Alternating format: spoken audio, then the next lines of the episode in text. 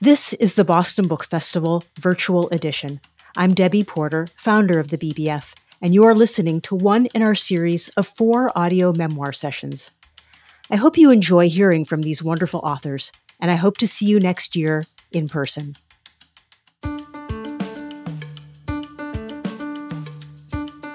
Welcome to Secrets, Lies, and the Mysteries of Our Youth.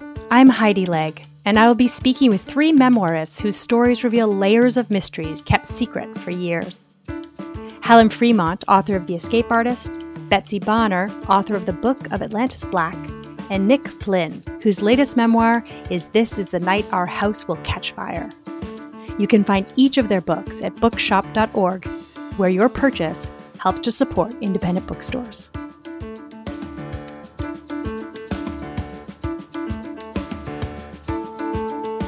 Fremont's new memoir, The Escape Artist, reveals a childhood of lies and secrets her mother held until her end. Fremont's first memoir, After a Long Silence, was published decades ago, but there was much more to still reveal. In The Escape Artist, Fremont uses both deep honesty and compassion to recount how her mother lived a life of lies to save herself from the horrors of the Holocaust and to protect her sister, who lived as a Catholic in Italy. In turn, her mother expected the same loyalty from her two daughters. The problem was, Helen's sister Lara struggled with serious mental illness in her youth, wreaking havoc on the family and physically lashing out at Helen with anger and hate. As she unravels the truth behind her mother's departure from Europe, we discover more family secrets that paint a complicated family pain filled with compassion and grief. My father tried not to speak of his years as a prisoner but he acted like a man who had lived with beasts. He wolfed his meals in seconds, and nothing my mother said or did could get him to slow down. I can't, he'd say helplessly. It's food. He kept ferociously busy, saw patients day and night, built rock ledges behind the house, planted bushes, mulched trees, and chopped wood. At night, his shrieking nightmares jolted us awake. The next morning, my mother would dismiss them with a weary shrug, saying, The gulag again, as if genocide were just one more annoyance that kept intruding in our lives. Helen, welcome. Thank you.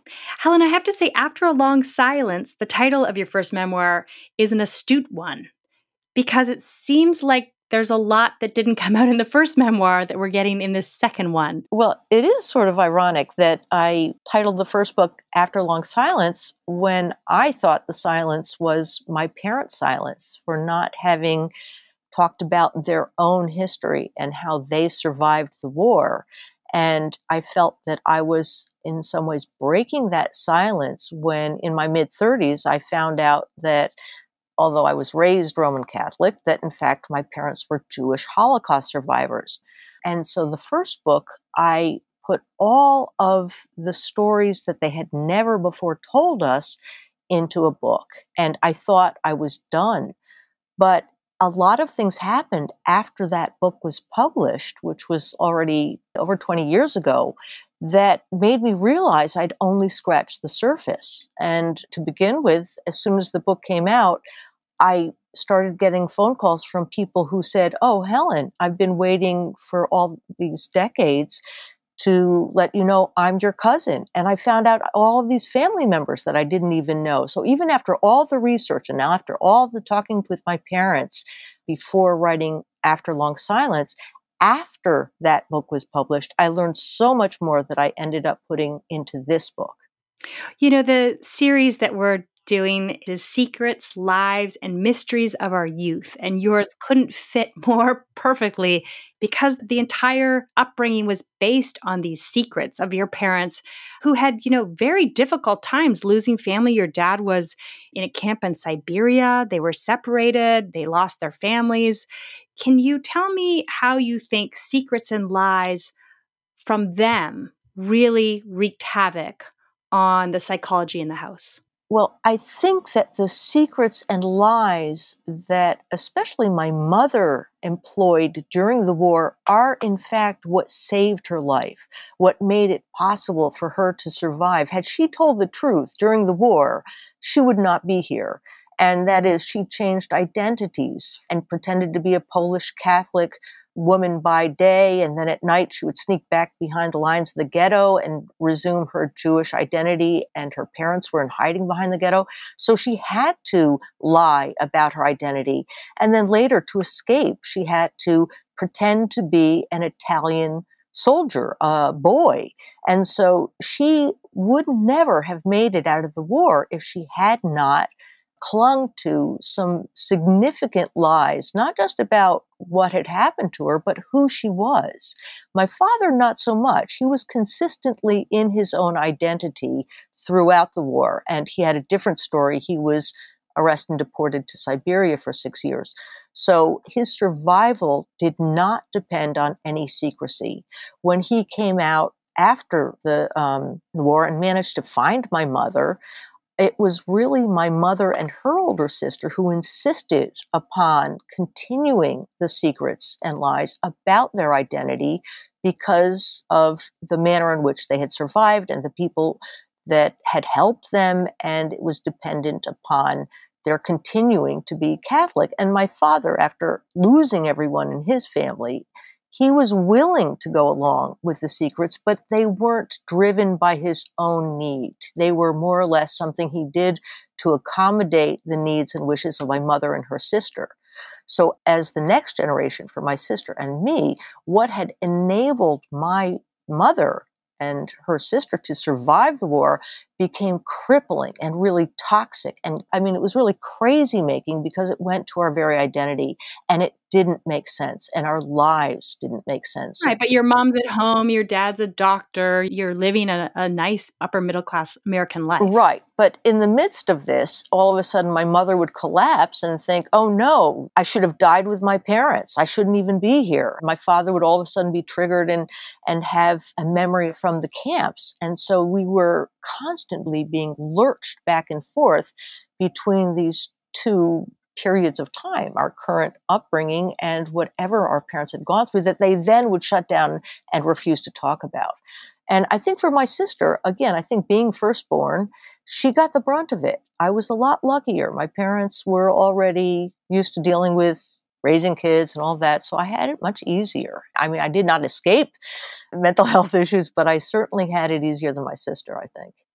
It's hard not to read the story of your sister though and and not feel so sorry and empathetic to you that you didn't have parents who would protect your safety. I joke about the, the comparative suffering. You know, there's no way, no kid of a Holocaust survivor, whatever your crisis of the moment is, whether, you know, your ice cream fell and, you know, whatever tragedy or you skinned your knees or whatever happens, there's no comparison to the sorts of suffering that our parents went through. And I myself and my sister internalized those standards, you know, so if my father was starved for six years in the gulag and and I was complaining because I didn't like what I was served for dinner. you know, it was really hard to take myself seriously.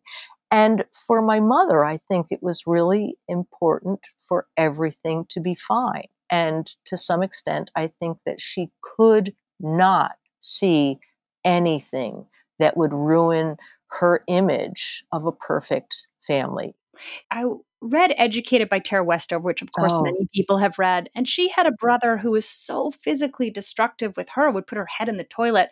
Your sister was physically, you know, really like more than just a sibling fight. And mm-hmm. I just mm-hmm. wonder how you got through that because you just kept going back to meet her in a happy place. You had boundaries, but there were many times you would hike mountains with her and go away with her and live with her. I want to know how you got through that.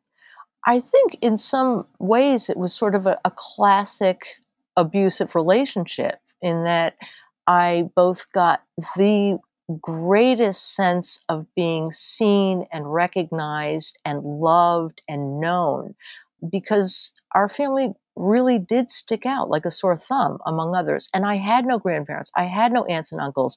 And until the first book came out, I didn't think I had any relatives whatsoever, except for this aunt in Italy so my sister and I really, I mean, she was my closest friend, my soulmate. She understood me inside and out.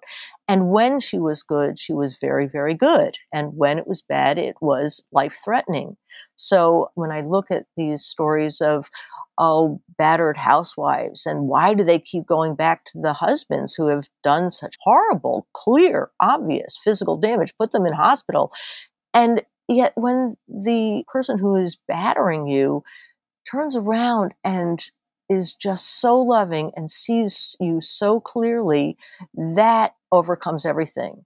And then that intermittent reinforcement is the strongest way to keep someone connected is if you don't know when you're going to get whacked that it can be really really and for decades you know at a time my sister and i had a very very good relationship i still to this day i'm estranged from my sister but it's one of the greatest losses of my life i bet you have a really interesting setup of this memoir in that you get a letter after your dad dies. Yes. Um, so after my first book came out, which was in 1999, my father immediately reached out to me and said that although he was disturbed because I had included stories about my family that were not intended for public consumption, is how he phrased it. But then in his very next sentence, he wrote me a letter like a week after the book came out. He said, Well, so much for ethical squabbling.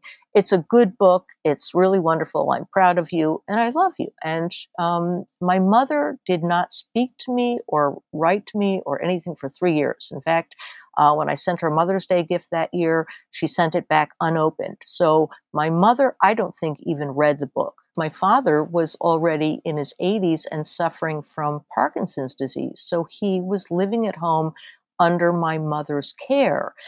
I knew that I wasn't welcome at home, even though my father was okay with me. My mother was not speaking to me refused to have anything to do with me. So my father died in 2001, and that was the first time my mother picked up the phone, called me up, and invited me come home for the memorial service. And I was overjoyed that she, I'd been waiting for years hoping that she and I could repair our relationship. So I went home and we had a very emotional reunion. And for the next six weeks, my mother and I exchanged these very loving letters until one day I get in the mail a letter from her, but it was actually a letter from her lawyer, and it included my father's will. And the last page of the will basically disowned me and declared me dead, declared me to have predeceased him. And my mother's note was just a small little handwritten note. She said, It's a sad and difficult time for all of us. And that's all she wrote. And so uh, that's how I learned that I was um, I was dead, that I was disowned and declared dead by my family. Why do you think she did that? It took me years to fully understand what I think happened, but I think she was doing a balancing act and she was trying to protect the identities of her sister, who was in Italy, and people who had helped save her life. That I think she was keeping a secret about that even from my father. I mean, the secrets became really twisted, and I was only able to untangle it, I think, by writing this book. I think that she was unable to, um, as she had described something similar to me, she would have had to give up her sister if she were going to embrace her identity as Jewish after the war. And I think that's, she had some kind of Sophie's choice. She had to choose either her daughter Helen or her sister. And she couldn't bend, she couldn't accommodate both. But did she have to cut you out of the will and pronounce you deceased? Being in the will doesn't make her have to choose between you or her sister. No, I, I, think that's true. I think that there's a fair amount of family dysfunction that contributes yeah. to that. It's not uncommon. This is what psychologists and academics have told me that for the survivors, things are very stark. You either live or you die. You are either a Nazi or you are a victim.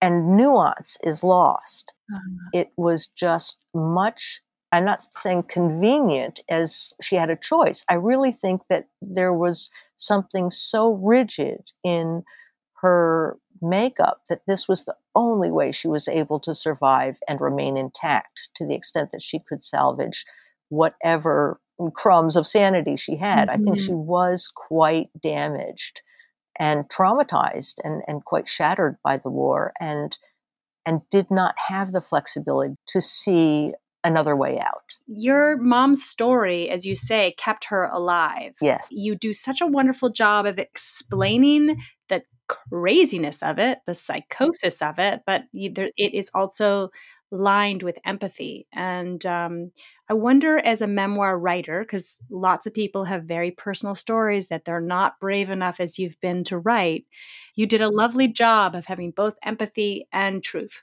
How do you do that?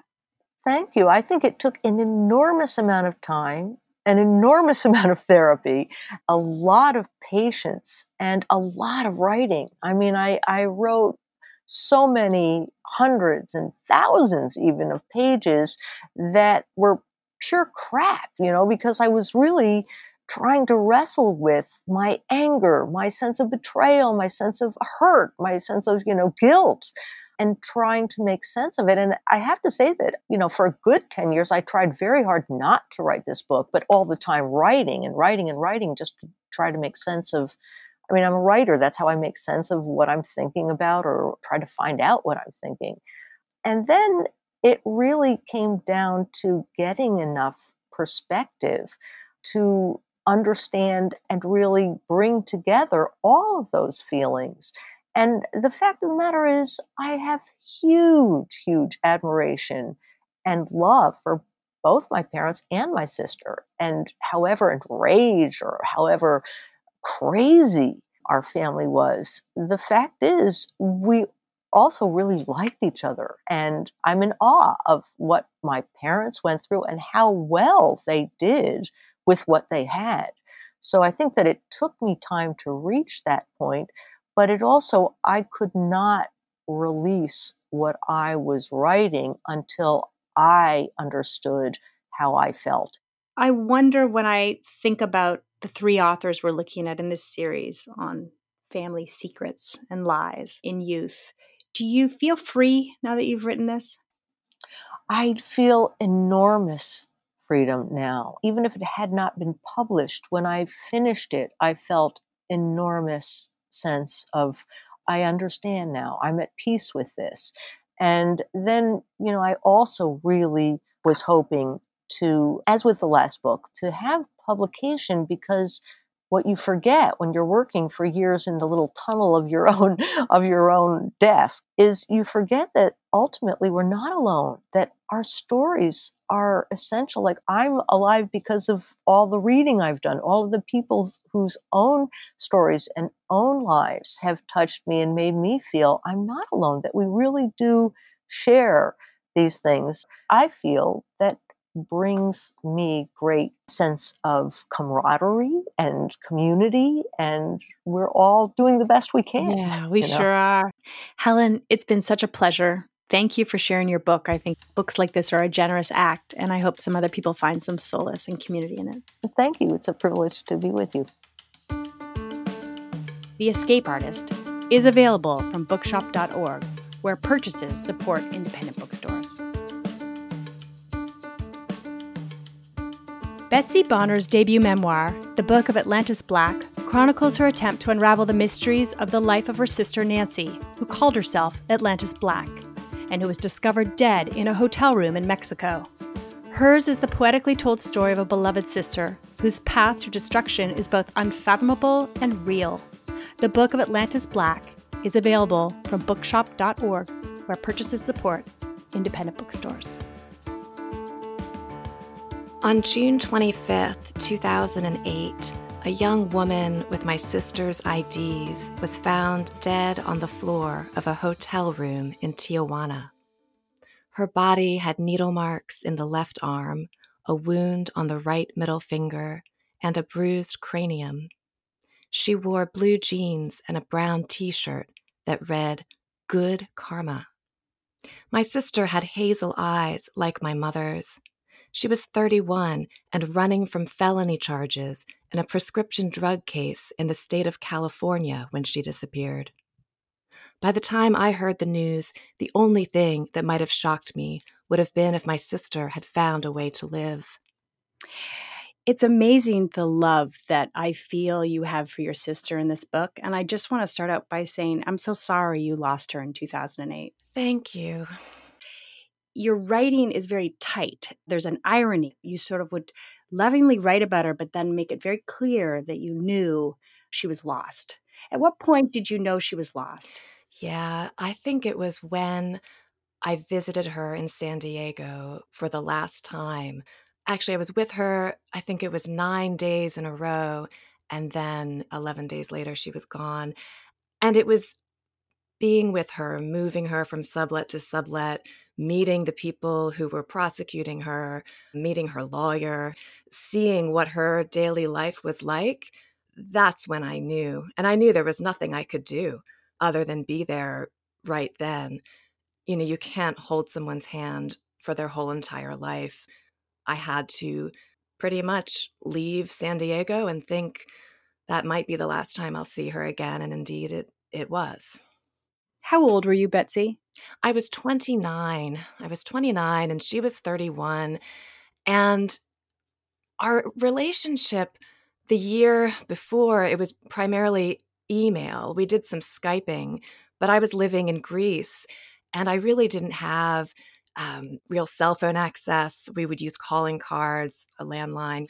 I would get these messages from her that seemed mysterious and increasingly mysterious and and then suddenly she was so terrified and I assumed she was having a nervous breakdown but she was then saying, you know, email isn't safe. Nothing is safe. One of the reasons I went to see her was like you're not telling me anything, you know.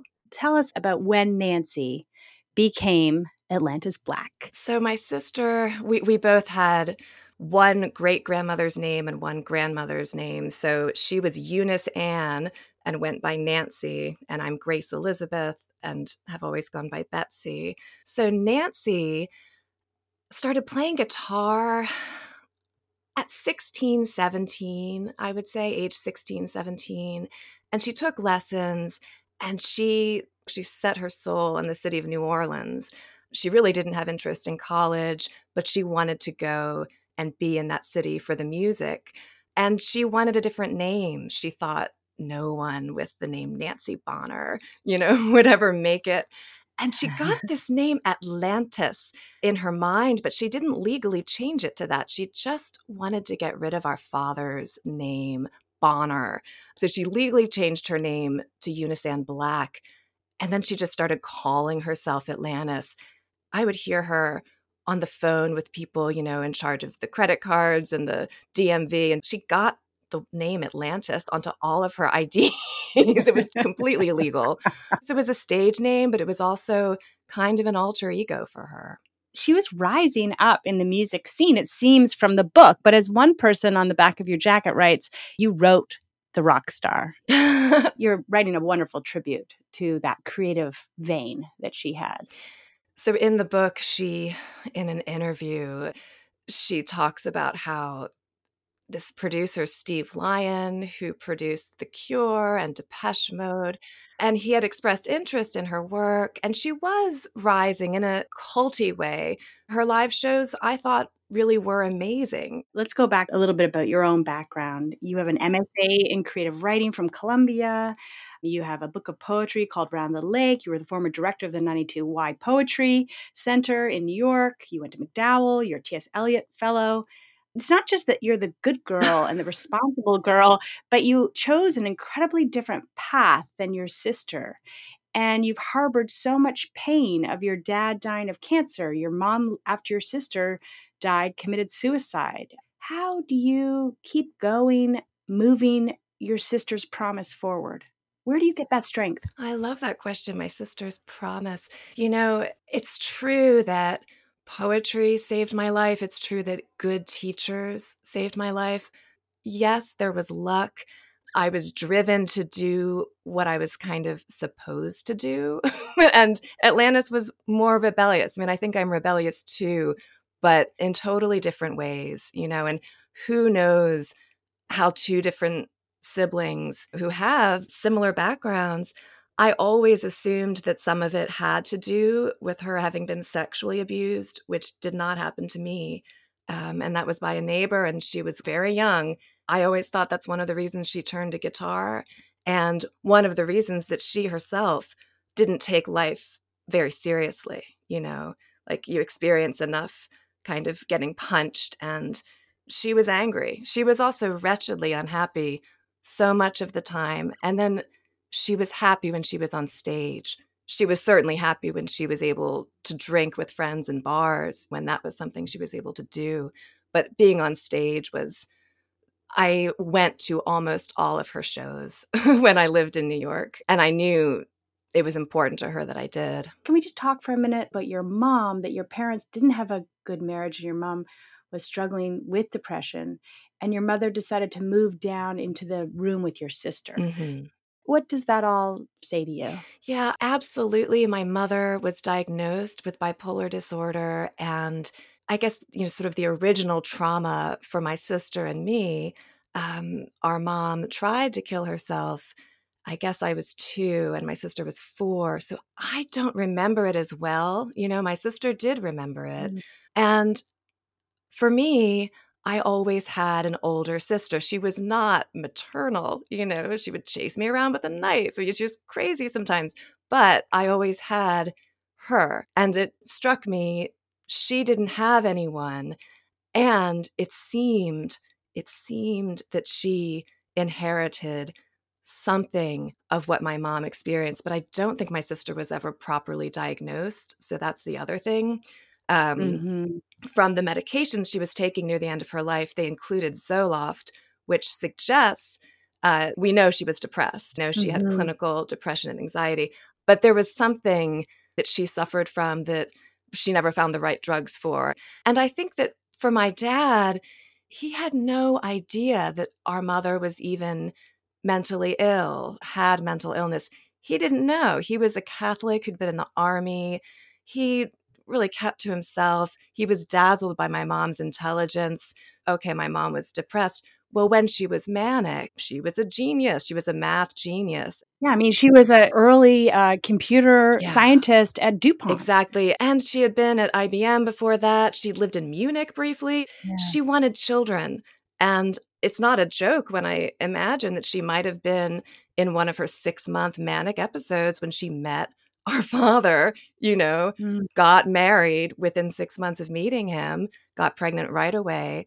And then she wanted a divorce after she had me. And he wouldn't, he didn't want to give it to her. Well, she moved to Alabama. She did. Yeah. She was trying to find a different job. She'd been let go of DuPont because she was rightly so, not in the most effective way, defending the wildlife. You know, DuPont was poisoning the Chesapeake Bay, water birds were all being poisoned.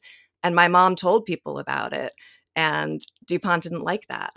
my mom was an environmentalist and ended up being a Green Party candidate in Pennsylvania for the state whereas my father was a Republican, a working class Republican who became middle class. You know, they were ill matched. They were so ill matched. And it's kind of amazing that they ended up still together, you know, but mostly that was just my mom giving up and finding a way to inhabit the same house. I want to go back to the line you wrote. You painted the story for us of how your mother went down the hall to where your sister was. Your sister came to you and told you about the boy next door molesting her. And then you have this line about your dad when he sort of spanked your sister when he was angry. And it says, But my sister was his first child, the one he preferred both to please and to harm. And she was persistent. Yeah, I think that from my father's perspective, he had no idea why she would misbehave, why she would, you know, didn't want to go to church, all that stuff. And it's interesting. He, I don't know. I do know this, Heidi. I know that his mother was abusive to him. I know that she beat him with a hairbrush. And I know that because my mother mm-hmm. told me that he told her that. My father never told us that. We didn't talk about this stuff. Mm-hmm. He would experience rage, and I never saw him lay a hand on my mom, but I absolutely saw him full of rage at Nancy. And when you're writing memoir, it's like the fact that Nancy called the police and reported child abuse. You know, that helped me mm. feel like, okay, I'm not crazy. you know, I didn't make it right. all up. I mean, it was hard. I'm I'm proud. I'm very proud of the final look at my father that I have in the book because in early drafts, I kind of, you know, do I include that he dies of cancer and that I spend time in the hospital sitting there? And yes, of course I do. And the fact that though he was not perfect, he stayed and he supported us. And our mother was too mm-hmm. sick to support us. You know, what would have happened to us? Mm-hmm. So, on that level, his Catholicism and his sort of devotion to being a husband and a father who's there. But for Nancy, my sister, she kind of she kind of broke him too, you know. I feel like she just had so much coming at her at yeah. once. And the anger that I actually had is for that boy next door. I was so angry about that. Yeah. This boy molested an eight year old girl, and he's not in trouble for that. Oh, no. He, and I checked it, he is a corrections officer. Of course, in right. a maximum security prison. That's what he does for a living. Yeah. I found like the complexity of your parents, and the complexity is something that we're human. Yeah we all have flaws. And I was able to work through those with your writing because it's so poetic, but I'm really angry at that boy. I'm angry at him too. And another, you know, another memoir writing thing, I always thought, well, you know, I didn't see it. I remember her telling me, and we had we had a neighbor who remembers seeing them together, and it was an ongoing thing. It was not one predatory attack. It's very clear that it went on. And on that level, it's even more disturbing. And, uh, you know, this series is called Secrets, Lies, and Mysteries yeah. of Youth. You know, those predators cause great damage to kids. Yes, they do. I mean, it's just amazing the number of artists, women artists who have had those experiences. I mean, it's it's an interesting time to be in now, this kind of reckoning. I wish Atlantis could have been able to be part of it. You went on a road trip, your mom, your sister, and you. You're in a Super 9 motel in New Mexico. There were some very sweet moments with all of you. And your sister's asking your mom about her attempted suicide. You asked them both to stop talking about that and talk about something else. And Atlantis replies, You're lucky not to know what it feels like to want to die. Our stories suck because our lives have sucked. And your mom says, You're lucky, Betsy. Yeah, I hit the jackpot with you too. your irreverence and irony is awesome. Thank you. Let's go to the third section where you do start to really turn into an investigative journalist and you're trying to piece together your sister's death. All these pretty dark characters that have surrounded her, and you name one Gretchen, sort of a cover name. How are you feeling now? I think that, and you're right with Gretchen, she's the only character whom I gave a fake name to. It's for protection. I have no idea if she's alive. What I know is that she, Gretchen, was a sinister, manipulative person who came into my sister's life when she was wretchedly unhappy. And the other people, the other sinister people, my sister really was in the driver's seat. She was placing these ads on Craigslist, just really trying to attract criminals. So the becoming the investigative journalist, I was given her entire email account when she died. I knew the password. Many of us knew the password. We changed her password after she left this country. She was dead. She was supposed to be dead. She had to be dead. We didn't change the password to lock her out. We didn't do it because I was going to write a memoir. I had no idea. But if we hadn't done that, I wouldn't have been able to do some of that investigative work. And it was work. It was it was hard going through those emails of course. There were a lot of rabbit holes. Then there were the emails in which atlantis was trying to kind of create a false trail.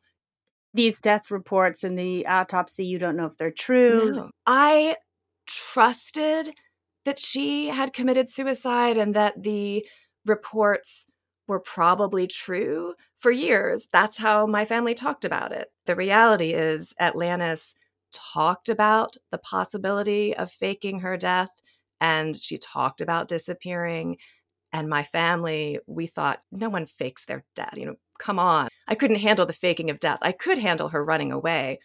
Do you think some days that she's just going to show I up door? really don't think so. I believe she's dead. I don't believe that everything in those reports, I don't think that they were accurate. And I don't think that her death was investigated.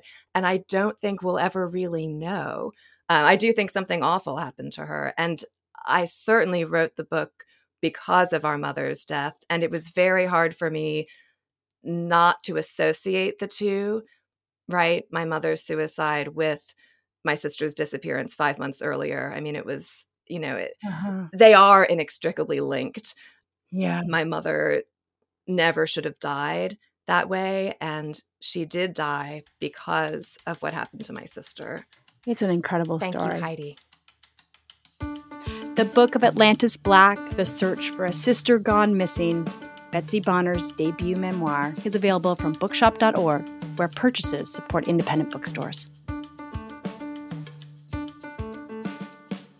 Nick Flynn, acclaimed author of Another Bullshit Night in Suck City, brings us a new memoir, this time about his mother and his childhood in Scituate, Massachusetts.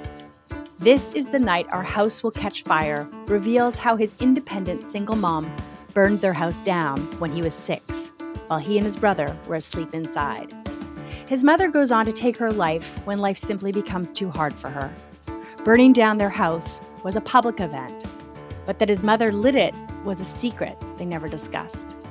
In this searing memoir, Flynn weaves us through his version of pyromania, juxtaposed against his childhood memories, as he tries to burn down his own marriage with an affair that was kept secret for years. Ice Age. Five perfectly round stones, each about the size of an ostrich egg, sit on my desk in Brooklyn. My daughter, then seven, had gathered them up from Peggotty Beach on the last trip we took back to my hometown. The beach is just off Third Cliff, down from the last house I lived in as a child. Back then, I thought Peggotty meant rocky. Now, each stone sits on my desk like an egg in a bird museum, a diorama showing how all eggs are different some larger, some smaller, some speckled, some not.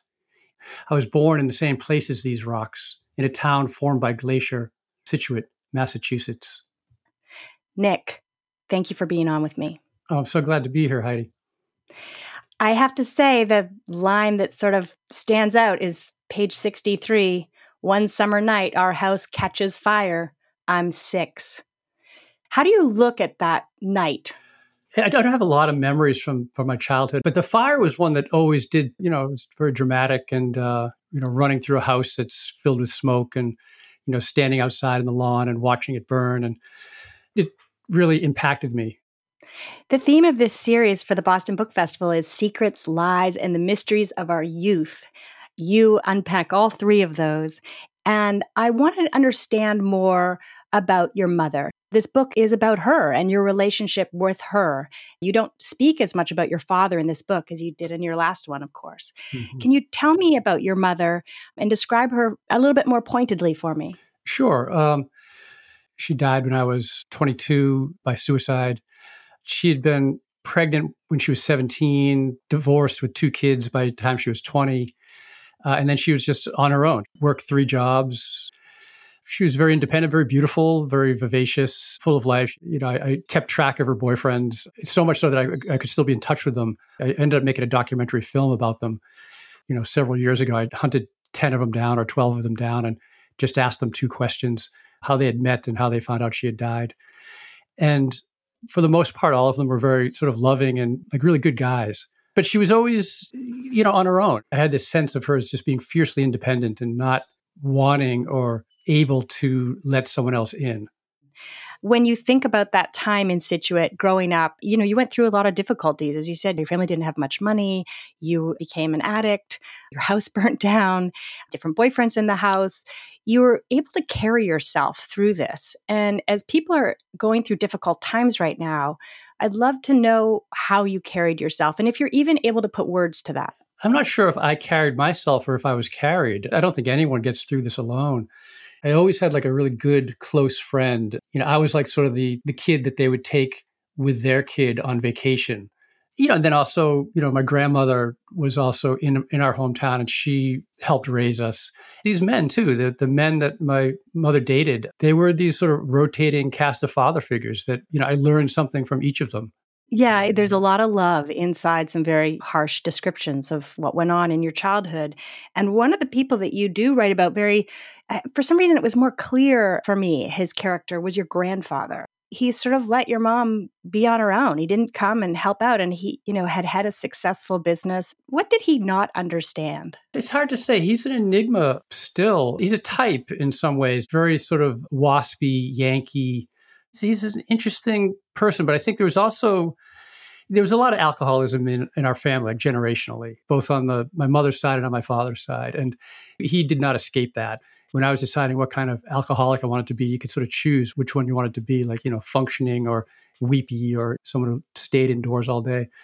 You'd probably want to be more my grandfather just because he was functional and had did have this business. Although you wouldn't really call him a great businessman. He inherited the business from his father.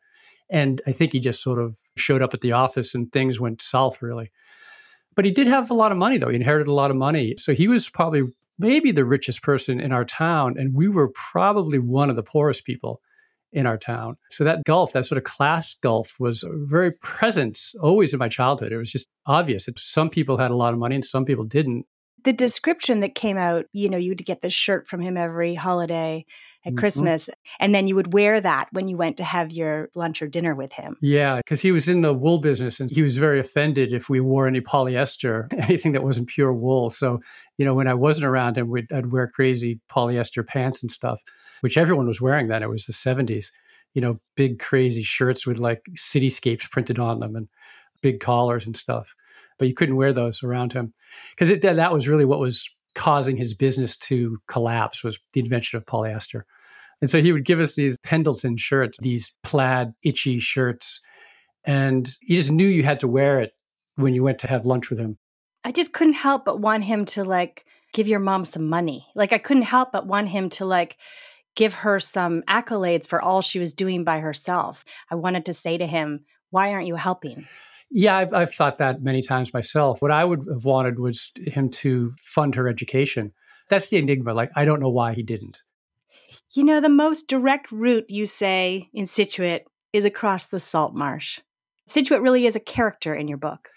The reason for that is uh, my daughter, who was seven at the time, began asking me stories about what my childhood was like when I was seven that's when I realized I didn't have many memories. She's like, Well, who was in your class in school? I'm like, I, I have no idea who was in my class in school. Like, who's your teacher? Like, nope, don't have that. What I did have was this story that began with this man that lived in the woods behind my grandmother's, who was like a hermit, like a fairy tale character. He lived in the oldest house in the town, this sort of falling down house. And he was like a hermit, had a long beard and a long coat, and he would go shoplift in the town. And I, I, just became fascinated with him, utterly fascinated. When I found out that he lived in the woods, I could get to him by wandering through paths in the woods to his place. It was quite far away; it's probably a mile away, but I just wandered through the woods to it.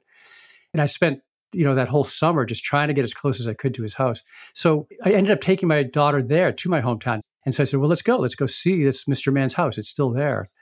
So we did go. We went, and it's now a museum. Let's talk about the affair.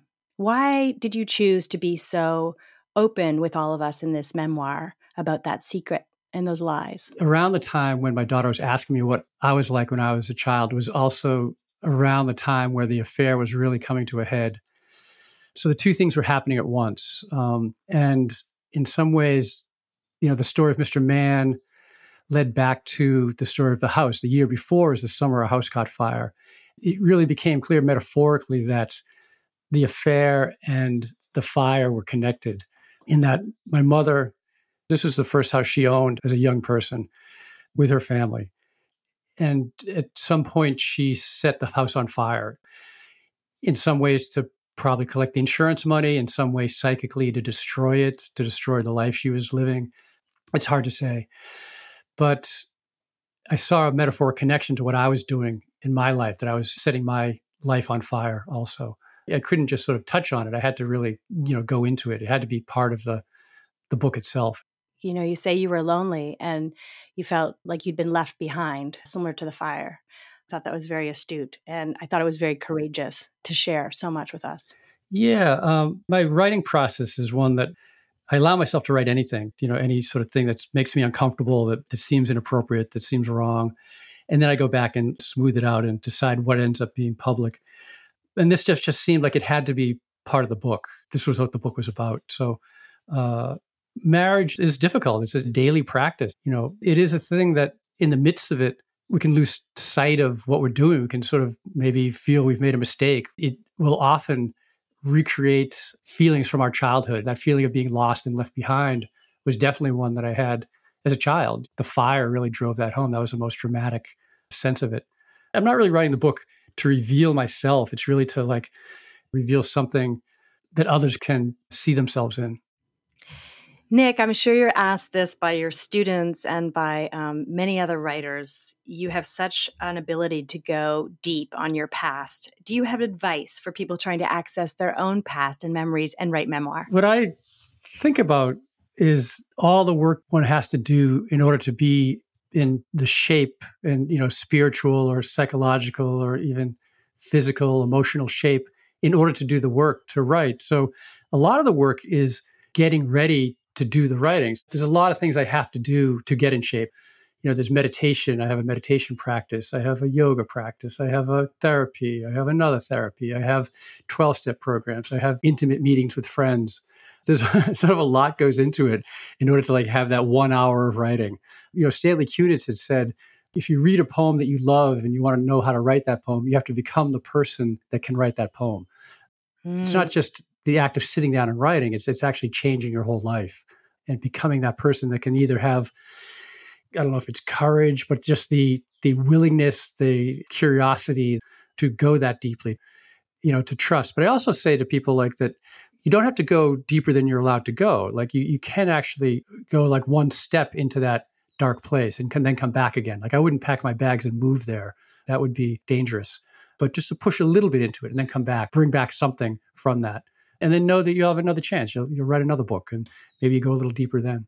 I'm sensing from many people who either write or make that they're in an observation state right now. Do you want to play clairvoyant with us and tell us what you think is going to happen when sort of the artists get ready to make sense of all this? Do you have any predictions of where writing will go and how the artistic community will interpret this really extraordinary moment? Yeah, it, I mean, it really is. I'm always a little hesitant to write right out of the moment to write the 9-11 poem like on 9-12 although i have done that you know i wrote a poem for boston for the marathon bombing the mm-hmm. day after it and i've written some stuff right now about corona and about blm and it does seem like this is a major shift in the world. Like there is like this major shift in consciousness that's happening which is you know that's like the hopeful side that there's a necessary change.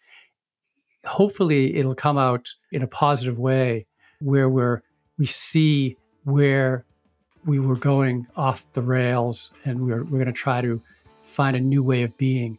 And i think artists will be part of that yeah when is the moment going to come where there's going to be sort of this really creative time? Um, i hope you'll keep writing. Really wonderful to have time with you. I really want people to read your book. This is the night our house will catch fire by nick flynn.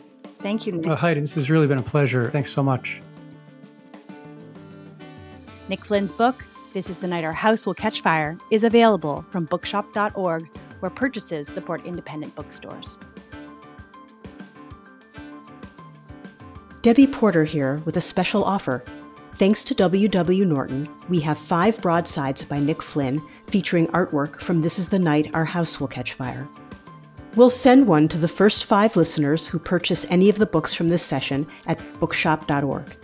Just send a screenshot of the receipt to us via direct message on Twitter or Instagram or via email at info at bostonbookfest.org. And thanks for listening.